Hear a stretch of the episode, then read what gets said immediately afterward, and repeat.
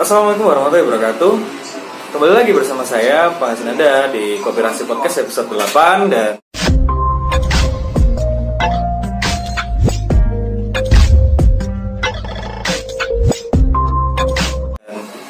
di episode delapan kali ini saya akan membawakan sedikit materi gitu ya. Jadi Padi Reborn, saya ingin ngebahas soal uh, kenapa ada Pak Boy dan ada Pak Girl gitu ya. Jadi di sisi Pak Girl gitu, mereka merasa bahwa cowok itu nyakitin, terlalu nyakitin. Maka ketika mereka disakitin dengan seenaknya, mereka disia-siain, maka mereka jadi seorang Pak Girl gitu ya. Itu menurut jawaban yang saya dapatkan dari seseorang tadi sore. Jadi kenapa dia jadi Pak Girl? Karena dia merasa bahwa disia-siain atau dipermainkan seperti itu. Akhirnya dia jadi Pak Girl gitu ya, karena rasa pengen balas dendamnya atau rasa rasa sakit hatinya ketika dia disakitin oleh cowoknya gitu. Sebenarnya uh, banyak yang salah paham dengan arti cinta itu sendiri gitu. Jadi ada Ada kalanya cinta itu memang harus memiliki, dan ada kalanya cinta itu tidak harus memiliki gitu. Ketika harus memiliki, maka ketika cinta itu mengecewakan, rasanya akan pasti sakit banget gitu ya.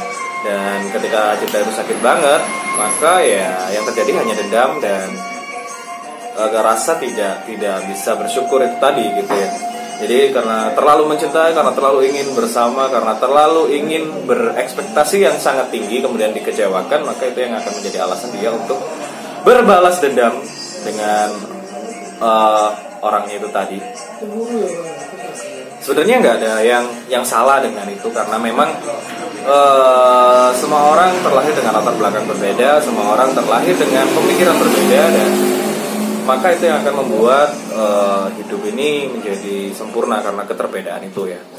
Tapi yang yang mungkin yang saya rasa sama gitu ya, yang saya rasa sama bahwa orang hidup itu yang dicari adalah kebahagiaan gitu ya. Tidak akan ada kebahagiaan ketika kita sudah balas dendam gitu ya. Kita balas dendam untuk sesuatu, maka ketika itu sudah selesai sekalipun gitu, ketika itu sudah selesai sekalipun, maka apa yang kita dapatkan? Nggak ada kan gitu ya. Jadi uh, kita sudah balas dendam, yang kita rasa akan membawakan rasa lega gitu ya, padahal akan tidak juga gitu ya. Kita akan tetap menyakiti diri sendiri dengan kita akan menyakiti diri sendiri dengan uh, agenda balas dendam itu tadi gitu.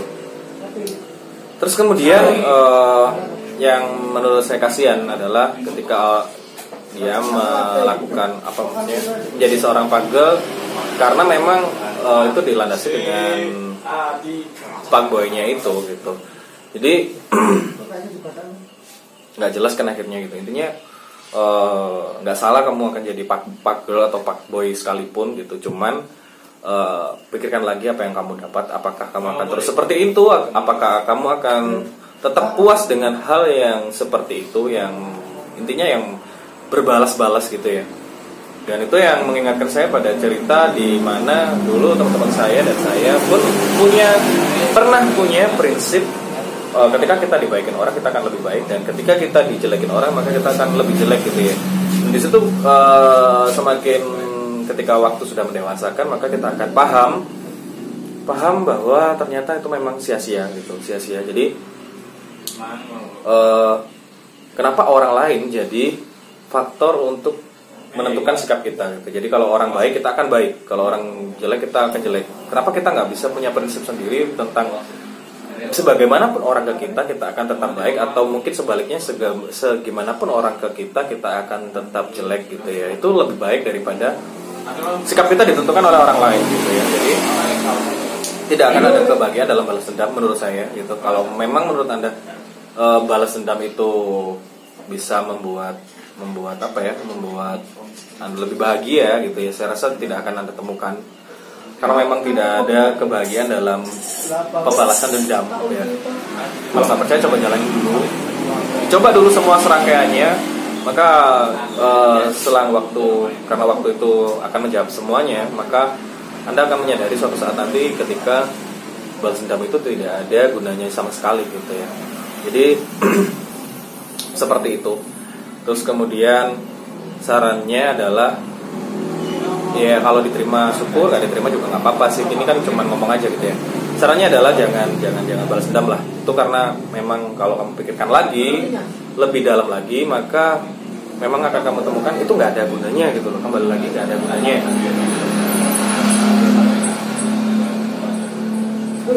Belajar untuk ikhlas, belajar untuk mensyukuri hidup, belajar untuk hidup le- lebih baik dan lebih bahagia gitu.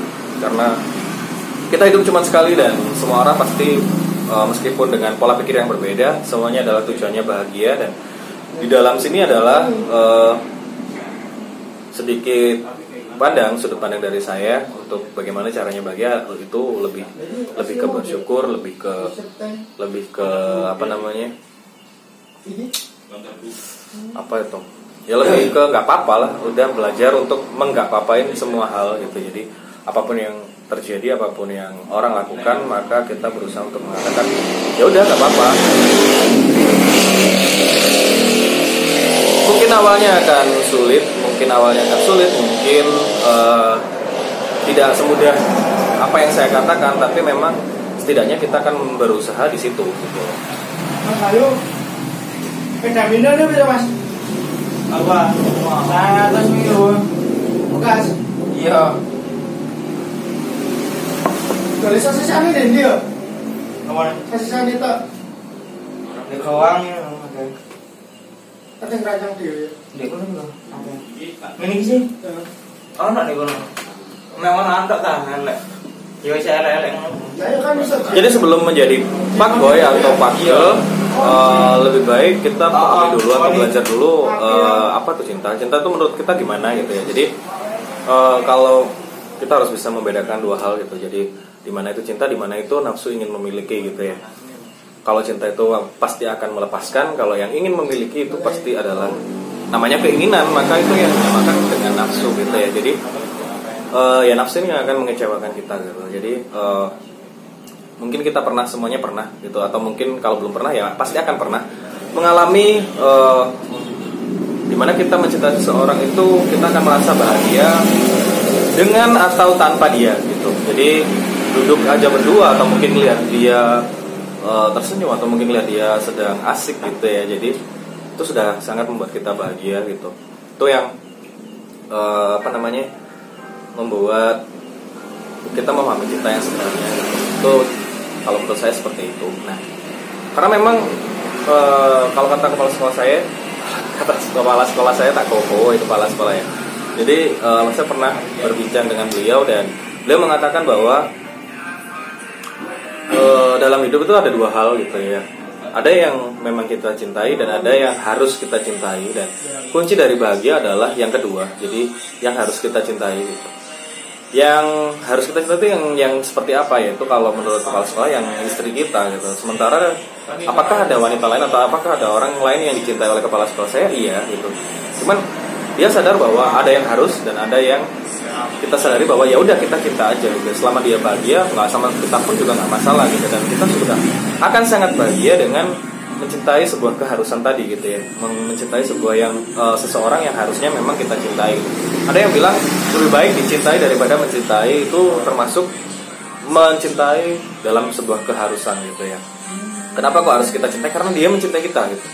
Dan uh, tidak ada yang lebih baik daripada uh, kita itu dicintai seseorang. Karena setiap orang yang hidup itu pasti ingin di ingin dicintai seperti itu. Nah, untuk pak girl di luar sana gitu, atau mungkin pak boy juga di luar sana gitu. Sampai kapan kalian akan terus seperti itu, dan sampai kapan kalian akan uh, terus bermain-main dengan hal yang seperti itu gitu ya. Hidup hanya sekali dan ini akan sangat singkat ketika kalian melewatkan uh, segala hal yang bisa kalian syukuri, dan berhentilah di situ agak, karena memang uh, saya juga percaya, mungkin kalian semua juga nggak percaya, tapi apa yang saya percaya adalah apa yang kita tanam pasti akan kita tuai. Kalau kita dijelekin orang dan kita balas jelek lagi, maka kejelekan itu akan datang lagi ke kita gitu.